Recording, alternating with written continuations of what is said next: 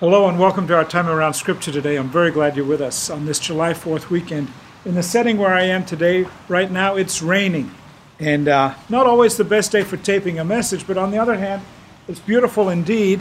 And I'm thinking, you know, on this July 4th weekend, the rain is a great metaphor for us as a nation. If there was an, ever a time when we needed the blessing rain of God to come down, this is it right now. So, my prayer as we spend some time around Scripture is that this rain in this setting would remind us of the places where we need God to rain down upon our nation in justice and in mercy, in grace and blessing. We'll think about that as we spend some time together today. And I invite you to take your Bible and turn to John chapter 15, and we'll be read there in just a few moments. And uh, while you're looking for John 15, just something that's come across uh, my life in recent days. A couple years ago, the congregation, uh, we um, bought a house behind the church's parking lot. We're in the habit of doing that from time to time if that house comes available, it's the right price, and it's reasonable for us to think about having that space in the days ahead. Years ago, that home had been owned by a woman who was an expert gardener, and she died probably more than two decades ago now. And in the time between then and the next owner who came along, the house fell into repair, in disrepair, pardon me, and the homeowner didn't keep it up, and neither did she keep up the gardens that had been so lovingly planted by the previous owner. And so when we took over the house, um, it became apparent very quickly that the best we could do would be to just simply tear the house down, bulldoze everything, and give the ground a place to start over. And so that's what we did. Took the house down and uh, flattened all the land out and planted seed, and it's a lovely green space right now.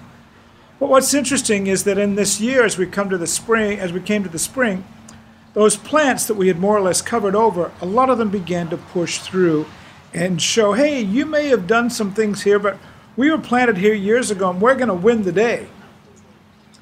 In the midst of that, watching that take place on that lot over the last few months, I had a thought come to mind. Leslie and I have a bare spot in our backyard. It's under a couple of trees and it never gets any sunshine, and so it's you can't grow grass back there. It's a difficult spot, and just the dirt's there. And so I thought, oh, I know what we can do. We went down to the empty lot and we went under some of the shade trees that are there and took some of those shade perennials and um, dug up portions of them. And we've done this on other occasions before for our front yard, but here we are starting a new yard, a new garden in the backyard, and. Um, we took those plants out, or portions of those plants, and put them in plastic bags and carted them up to our house. And I'd already prepared the soil and put down new soil and, and uh, uh, barrier, barrier cloth and all that sort of stuff. And when I pulled those plants out of the uh, plastic bags, they'd already gone limp within the context of less than an hour, maybe an hour and a half. And you think, man, are these going to survive? I've done this before, so you know what to expect. I put them in, gave them lots of water, and those shade perennials, within a few hours, were standing up and saying, We're ready to grow in this new spot. We're ready to take on this new soil and this new area that you've given us some breathing space. And uh, the roots are digging down, looking for nourishment. I tied them all up and got them standing up, and they're going to be beautiful in the days ahead. You know, there's a lesson I learned about perennial plants many years ago. The first year they sleep, the second year they creep, and the third year they leap. So they're sleeping this year, but they'll creep and they'll leap in the days to come. Why? Because somebody prepared the soil and did it correctly. And here's my understanding of that process the key to getting plants to grow is care and attention and good planting. And somebody has to take care, somebody has to be responsible for making certain that it's done correctly and cut at the right moment and prop them up at the right moment and cause them to bloom at the right moment. And that's what Jesus is talking about in John chapter 15. Would you read with me where Jesus says, I am the true vine, and my Father is the gardener. He cuts off every branch in me that bears no fruit, while every branch that does bear fruit he prunes so that it'll be even more fruitful. You are already clean because of the word I have spoken to you. Remain in, you, in me, and I'll remain in you. No branch can bear fruit by itself, it must remain in the vine. Neither can you bear fruit unless you remain in me. I am the vine, you are the branches. If someone remains in me and I in him, he'll bear much fruit. Apart from me, you can do nothing. If, everyone, if anyone does not remain in me, that person's like a branch that is thrown away and withers. Such branches are picked up, thrown away into the fire, and burned. But if you remain in me and my words remain in you, ask whatever you wish, and it will be given to you. And this is to my Father's glory. Why? Why all this pruning and shaping and, you know, working with the plants? This is to my Father's glory that you bear much fruit, showing yourselves to be my disciples. So there's the setting for today's sermon. And Pastor Brian's going to carry it to the end and carry us to the finish line from this point on. Well, Pastor Wayne ended where I want to pick up because we start with why. We don't start with how, we start with why. As Pastor Wayne said in verse 8, he says that the why behind all of this, our purpose, is that it says, Jesus says, it's to my Father's glory that you bear much fruit, showing yourself, showing the world to be my disciples, to show the world that you are my disciples. That is why, that is our mission, that as we remain connected to the vine, connected to Jesus, that in doing so, we are showing the world a connection to Jesus. And so we exist to connect to Jesus as we connect others to Jesus. That's our why, that's our purpose. Uh, and behind every why, we also know there is a how. And so, how do we live out that purpose? How do we, as it says in verse 4, how do we remain in Him as He remains in you? How do we remain connected to Jesus as we connect others to Jesus? Well, Jesus shows us, uh, kind of like the plants in Wayne's yard. We got to uh, figure out how do we get out of the plastic bag and into the rich soil, uh, the richness of the spiritual and life nutrients that we need, as Jesus says, to quote, bear fruit. And so the first thing we need to do is, well, we need to, you could say, decide on Jesus. We have to make a decision about whether or not we are going to be initially connected to the vine. In verse 2, we really see the results of not choosing to be connected to the vine, to not be connected to Jesus in our life. He says it this way He says that the Father, in verse 2, he says, He cuts off every branch in me that bears no fruit. And then in verse 6, he elaborates. He says, If you do not remain in me, you are like a branch that is thrown away and withers. Such branches are picked up and thrown into the fire and burned. And so, the context of Jesus' teaching here, when he first taught it 2,000 years ago, is actually he's teaching his original 12 disciples. And the cut off branch in this setting, he's really speaking specifically here to Judas. He's speaking to the one who would reject Jesus, as demonstrated ultimately by his betrayal, his, you know, basically selling out Jesus for 30 pieces of silver to what would be Jesus' execution. And so, the reality for us is that you could say there is no in between. Either you receive Jesus or you don't. You either accept Jesus as the Son of the living God, you receive Him as your Savior, the forgiver of your sin, and the Lord, the leader of your life, or you don't. You reject Him. You are uh, choosing to separate yourself from Him both in this life, to be separated from that vine both in this life and for all of eternity. And so I would say right out of the gate that if you are yet to say yes to a connection to the vine, a connection to Jesus, both in this life and for all of eternity, well, then you can start that conversation, believe it or not, right now. Uh, and the way to do that actually is to, to send a text, to send a text uh, to me that I'll get uh, at our church phone number. Just text the word Jesus, and that says to me you want to start this conversation about saying yes to being connected to Him, both here and into all of eternity. It's been exciting to see people make that text and the life uh, change, the eternal changes that are happening in people's lives because they're starting that relationship with Jesus, starting that conversation, and all that it implies. And so that's the first thing we need to do. We need to decide on Jesus. And then from there, for really all of us who have made that decision, either maybe now or at a previous point, you want to ask okay, I understand that we initially connect to the vine. We initially connect to a relationship with God in Jesus Christ.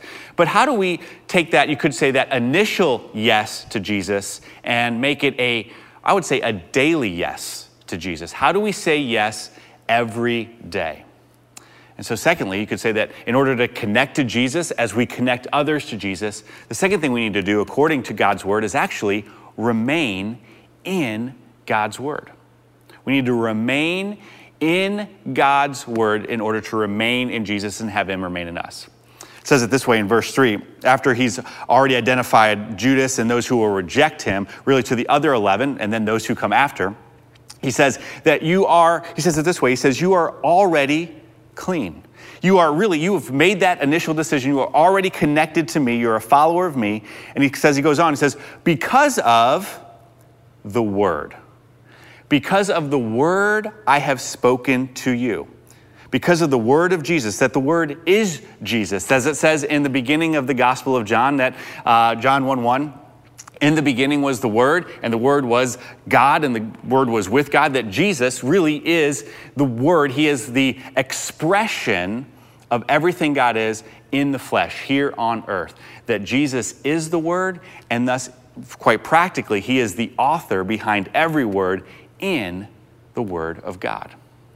And so, in order to remain connected to Jesus, to connect others to Jesus, we must remain connected to Jesus' Word. A number of years ago, our congregation, we participated in a, a nationwide study called the, uh, the Spiritual Life Survey or the Spiritual Life Study.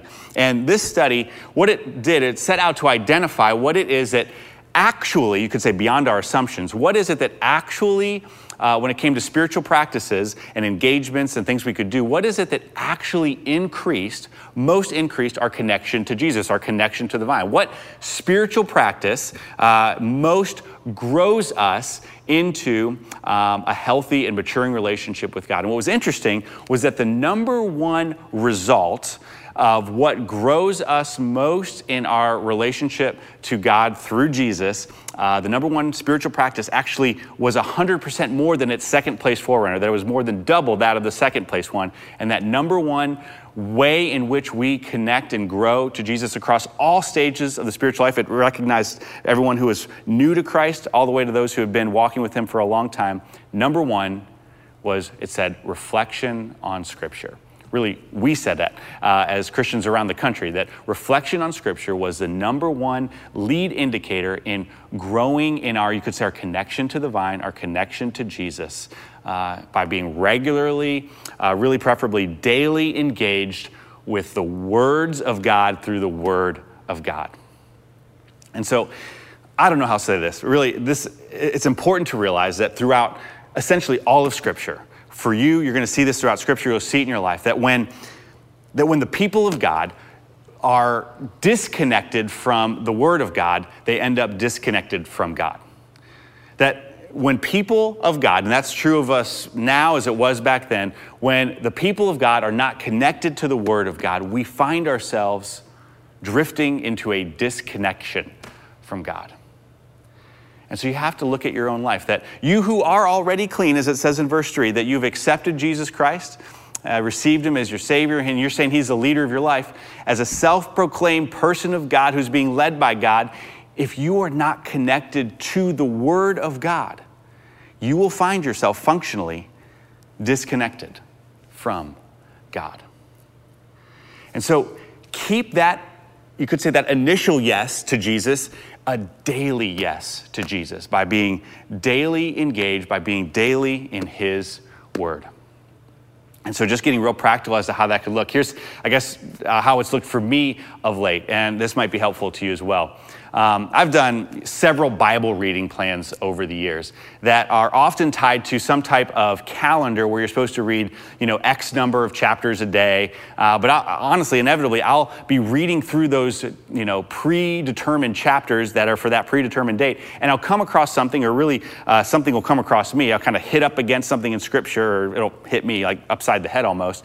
Uh, that I feel this sense that I, I want to stop and see what God has to say to me in that moment. But there's almost this like weird kind of predict like productive productivity pressure to kind of get through the quantity of what is being required by this little reading plan that I've you know subjected myself to and really I think miss out on the quality of what the Holy Spirit is trying to tell me right there in that moment. And I think that can happen with Bible reading plans. We have this quantity that we've got to get through, and there's this quality of Holy Spirit ordained moment that God wants to say wherever He has you rather than what your plan has you in. And so, honestly, for the last couple of years, it's been very liberating in that I still use, you could say, a plan to read through the Bible as far as like what I'm going to do, but as far as when I'm going to do it, forget about it. Done. I don't worry about the calendar at all. I just, honestly, I just read until I feel like the Holy Spirit stops me, and then I stop. Um, it could be a few chapters, it could be just a few verses. because I realize it's, it's really not about quantity. It's not about um, you know, getting as much in as I can. It's really about the quality of what God wants to do in my life through whatever He's leading me in my reading for that day. It's about, as it says in the what was revealed in the spiritual life survey, it's about reflection on Scripture. In fact, they even had Bible reading as another spiritual practice that actually fell lower. It's really about meditating, dwelling on, really being connected to Jesus through the Word of Jesus. It's about reflection on Scripture, as it says in the book of James, like that Scripture reflects back onto ourselves like a mirror what it is that God wants us to see in ourselves as He is working in us and through us. And so, if you want to stay connected to Jesus on a daily level, not just at an initial level, then remain in the Word of God to remain connected to God by being connected daily to His Word. Because that's why we're here. We're here to connect to Jesus so that out of the overflow of that, we are connecting others to Jesus as He leads us. Okay? And so we decide on Jesus, we connect to Jesus through his word, and then from there, we don't just, you could say, connect to God's word um, by just reading his word, but then from there, thirdly, we connect to God's word by obeying God's word, that we are to obey God's word. Our passage, our teaching from Jesus, it goes on to say in verse uh, 10 and 11, Jesus says that if you keep my commands, you will remain in my love. If you obey my word, if you keep my commands, you will remain in my love, just as I have kept my Father's commands and remain in his love. I have told you this so that my joy may be in you and that your joy may be complete. Again, back in James, it warns when it comes to the Word of God. It says that we should not be mere hearers of the Word, but we need to be, he says, doers of the word of God. Not just hearers, but doers. Not just readers, but doers. That in order to really live out uh, what we have in God's word, we need to obey God's word.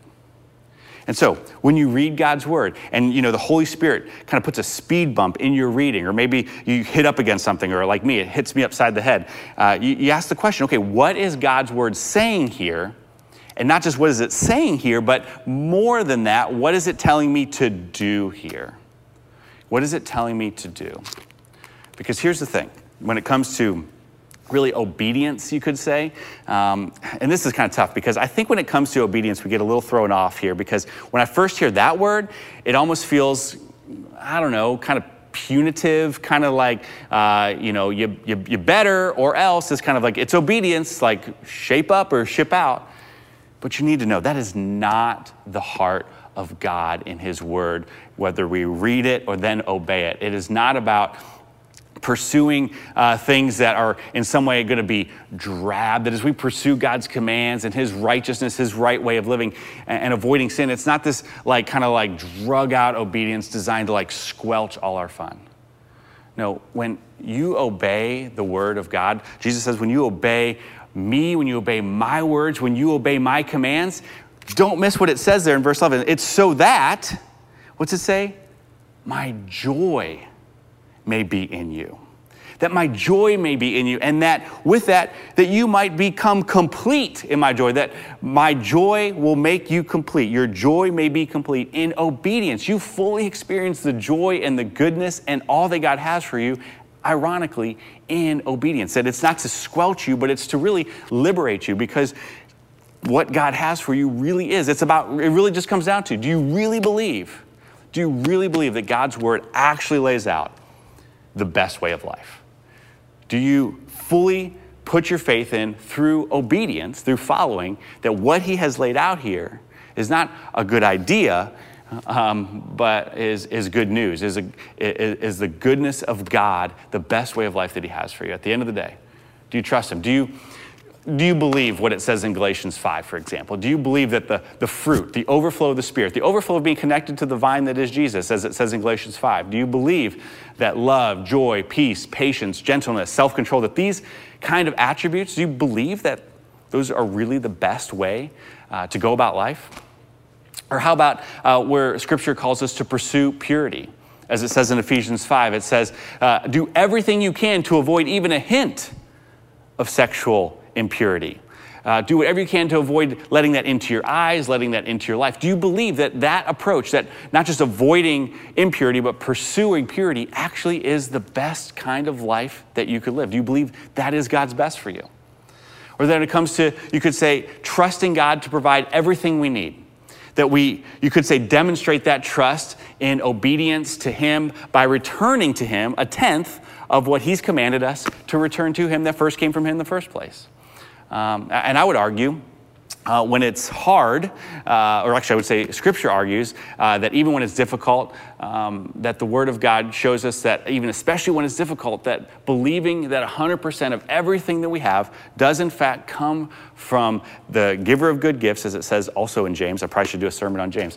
Uh, that every good and perfect gift comes from the Father in heaven. That when we believe that 100% of everything that has been given to us has been given to us by God, that in faith and obedience, we then return the very first 10% of that 100% back to God. We return the tithe, or literally it means a tenth.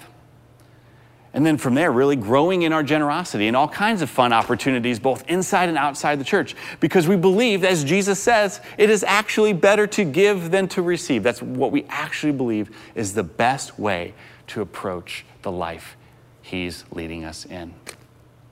Or how about in our times right now? We'd say for our country. As we look at our relationships together as it relates to race, uh, we all see there's hurt, there's pain, there's confusion. Uh, and there's all kinds of room for misunderstanding. That the wisdom of God's word applies across it all. That the wisdom, that the obedience being requested of us from the prophet Micah, that we would, as it says, it says, He has shown you, O mortal, what is good. He has shown you what it is that the Lord requires of you, and that is to act justly and to love mercy and to walk humbly with your God. And so when it comes to our national relationships, or even when you think about even our interpersonal relationships uh, with our spouses or our kids or our coworkers or our neighbors, what better prayer, what better truth can we be praying and asking God for than the words of the prayer that Jesus taught uh, his original disciples first and that we have now received in his teaching? That when we say, Lord, forgive us our debts, forgive us uh, our sins, forgive us our trespasses. Uh, as we are, you know, washed whiter than snow, then out of the overflow of all the forgiveness you've given us, we then to, God, help us to forgive and be forgiven of our earthly debtors. Forgive us our debtors. Forgive us uh, our trespasses and our sins against one another. That the kind of life that embraces and pursues and seeks out forgiveness and reconciliation and the peace that God brings in that. I honestly don't see how there could be a better life than these things. And it's all a life that the Lord Jesus, He wants to give you, He wants to give me, that when we, as it says again in verse 10, that when we keep his commands, I love this, which keeps you in my love, essentially, AKA, I'm, I'm gonna keep you inside of that best that I have for you, my loving best for you because I love you when you keep my commands. When we decide on Jesus, when we remain in his word, and then when we choose obedience to his word, that this is the life and life to the full, John 10, 10 that Jesus wants for you and for me and for the world. And then from there, lastly, and really almost with this irony, arguably, uh, because it's the most, you could say, the most powerful uh, aspect of this kind of life, of being connected to the vine. Yet, um, the irony is that the best way of life that Jesus has for us, most importantly, I think that we often miss, is that it often includes the most difficult moments of life. That the best way of life also includes the most difficult moments of life. That in this life, if we're going to remain connected to the vine, we must also, with that, receive the Father's pruning. We must receive the Father's pruning. Back in verse 2, he says, Every branch, get this, that does bear fruit, that is bearing fruit, that's doing well, he says, he prunes so that it will be even more fruitful. You catch that? Every branch that does bear fruit, that's connected to the vine, recognize in order to be more fruitful, he will prune us pruning, uh, you know, uh, like in the literal sense, um, like in a gardening sense. Well, as best I could tell, according to the first thing that popped up when I uh, Googled it, uh, in like a horticulture website, uh, is, is essentially this it is the removal uh, or the cutting of parts of a plant, such as branches, buds, or roots, in order to improve the overall health and quality of the plant, flowers, or fruit, or foliage. And so, I guess you could say, and so it is in that a life that remains connected to Jesus, a, a, a, life that is connected to Jesus and then used to connect others to Jesus, our why on the planet, how often the Father will use pruning through circumstances, through trials, through difficulties, through hardships. That, as it says in Hebrews 12, that it says, none of which is pleasant at the time, it's actually painful, but later on, Hebrews goes on to say, produces a harvest of righteousness and a harvest of peace for those who have been trained up in it, who have been pruned. And so, for me, some pruning that's happened in my life as actually as I've aged, a little trial I faced, if you will. It's not a real trial, just kind of a sort of trial. It's actually kind of gross, but um, we're getting real here. Is that I'm at this new stage of life where you could say springing forth from my life, almost serendipitous really to our passage, uh, is what seemed to be these little vines and branches uh, sprouting from my little ears. Yes, I am advanced in years enough to actually have unwanted ear hair. Yes, little hairs that grow out of my ear. And so I'm guessing perhaps it's some like evolutionary adaptation, having grown up in South Carolina, that my body has adapted to the frigid winters of Illinois with some sort of like al naturel, like ear muff thing or something. I don't know. Anyway, and so how this works for me is I'll be sitting on the couch next to my wife Jessica, and seemingly out of nowhere, like this kung fu like karate move, uh, it's a move I call the thumbnail and forefinger grab. Uh, she will just literally rip those little babies out, like, like three or four at a time, my precious little ear hairs. And I squeal like a little girl, and then I tend from there to shout her name in vain Jessica! Because it hurts. It hurts. It hurts to have my little ear hairs pruned at the root. But in the end, Jessica's pruning does produce, I must admit, a harvest, a, an ear landscape that, that is preferred uh, to, you could say, maybe the natural wild reserve I might otherwise tend to leave undisturbed and in its natural habitat.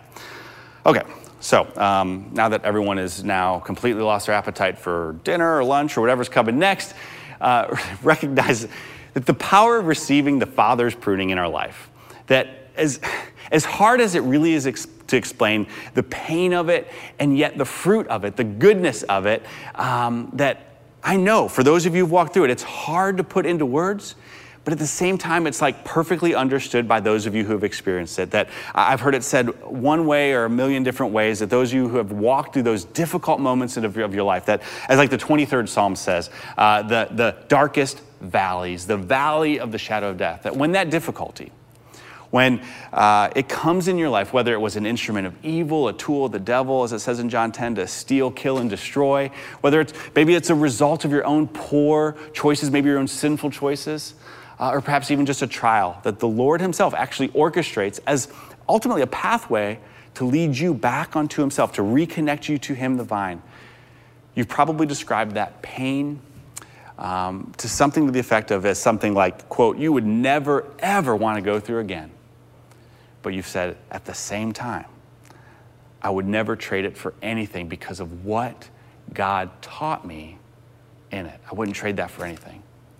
As one Bible commentator puts it, he says, Our Heavenly Father is hungry for fruit from His vine. And in order to produce it, often in His pruning, will cut deeper than we would ever have chosen ourselves. But that's how the pruning so often works. So as I think about this and how this is played out in a more, you know, legitimate sense than my ear hair. Um, I would argue that probably the greatest piece of wisdom I have ever received uh, came from Pastor Wayne, actually, when I first came on staff at the ripe old age of 23. I was going through what I uh, affectionately refer back to as my quarter life crisis, uh, which I can do that. I can make jokes about it now, but it didn't seem joking at the time. It was, it was a tough time. But it was a crisis that ultimately, I, looking back, saw that it was God pruning me. He was pruning me, and it was difficult, and it was challenging. Um, but I remember what Pastor Wayne said in the middle that when it come to, really came to this pruning idea. He said, Brian, whatever you do, he said, do not miss what God is teaching you in this. Do not miss what God is teaching you in this.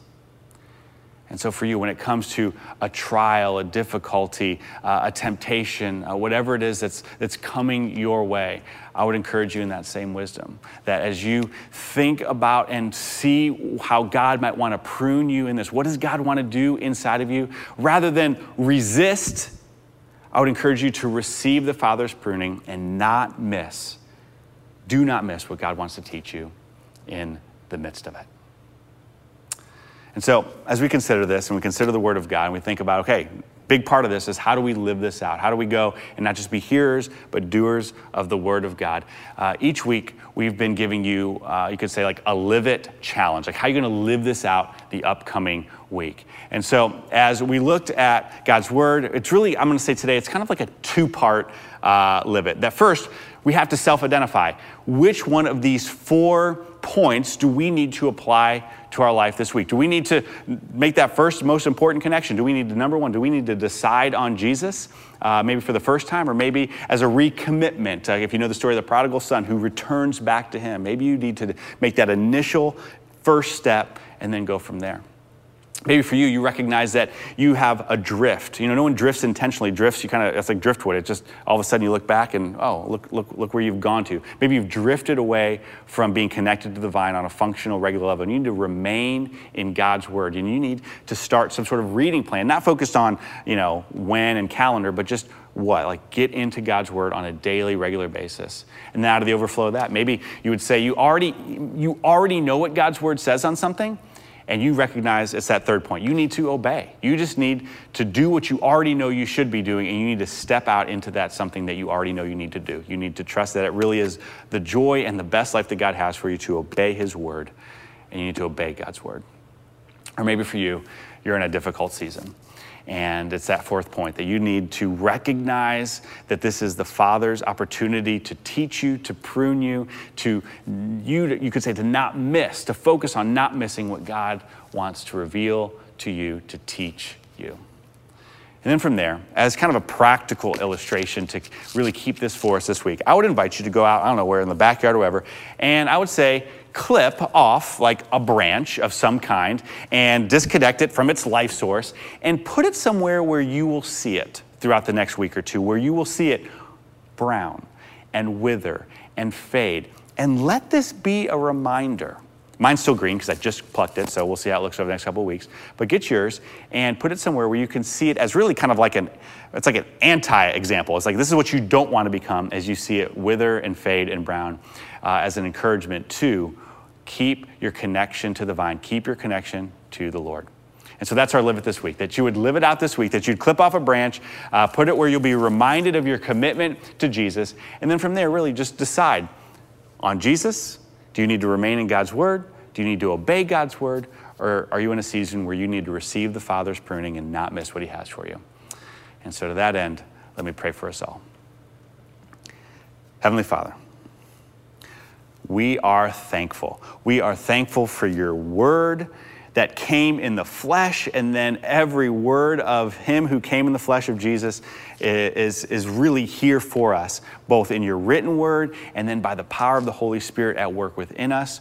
We open ourselves up to where it is you are calling us to live out, uh, to do what you've called us to do as according to your word. And so, would you reveal to us which of these things and how this uh, needs to play out for us by your Holy Spirit? We want to trust your leading and follow that uh, in obedience. Uh, and then, Father, from there, may we not just be connected to you for the sake of being connected to you and then that be the end of it, but coming back to that why, that within the context of John, that you have called us to a mission, that in our connection to Jesus, as it says here, so that the world may know whether that world is our coworker, our neighbor, uh, extended family, friends, people we don't like, who knows? Whoever you have for us, God, may we remain connected to you so that we might be an example, a light to connect others to you, the vine, both in this life and for all of eternity. We pray in the name of Jesus. Amen.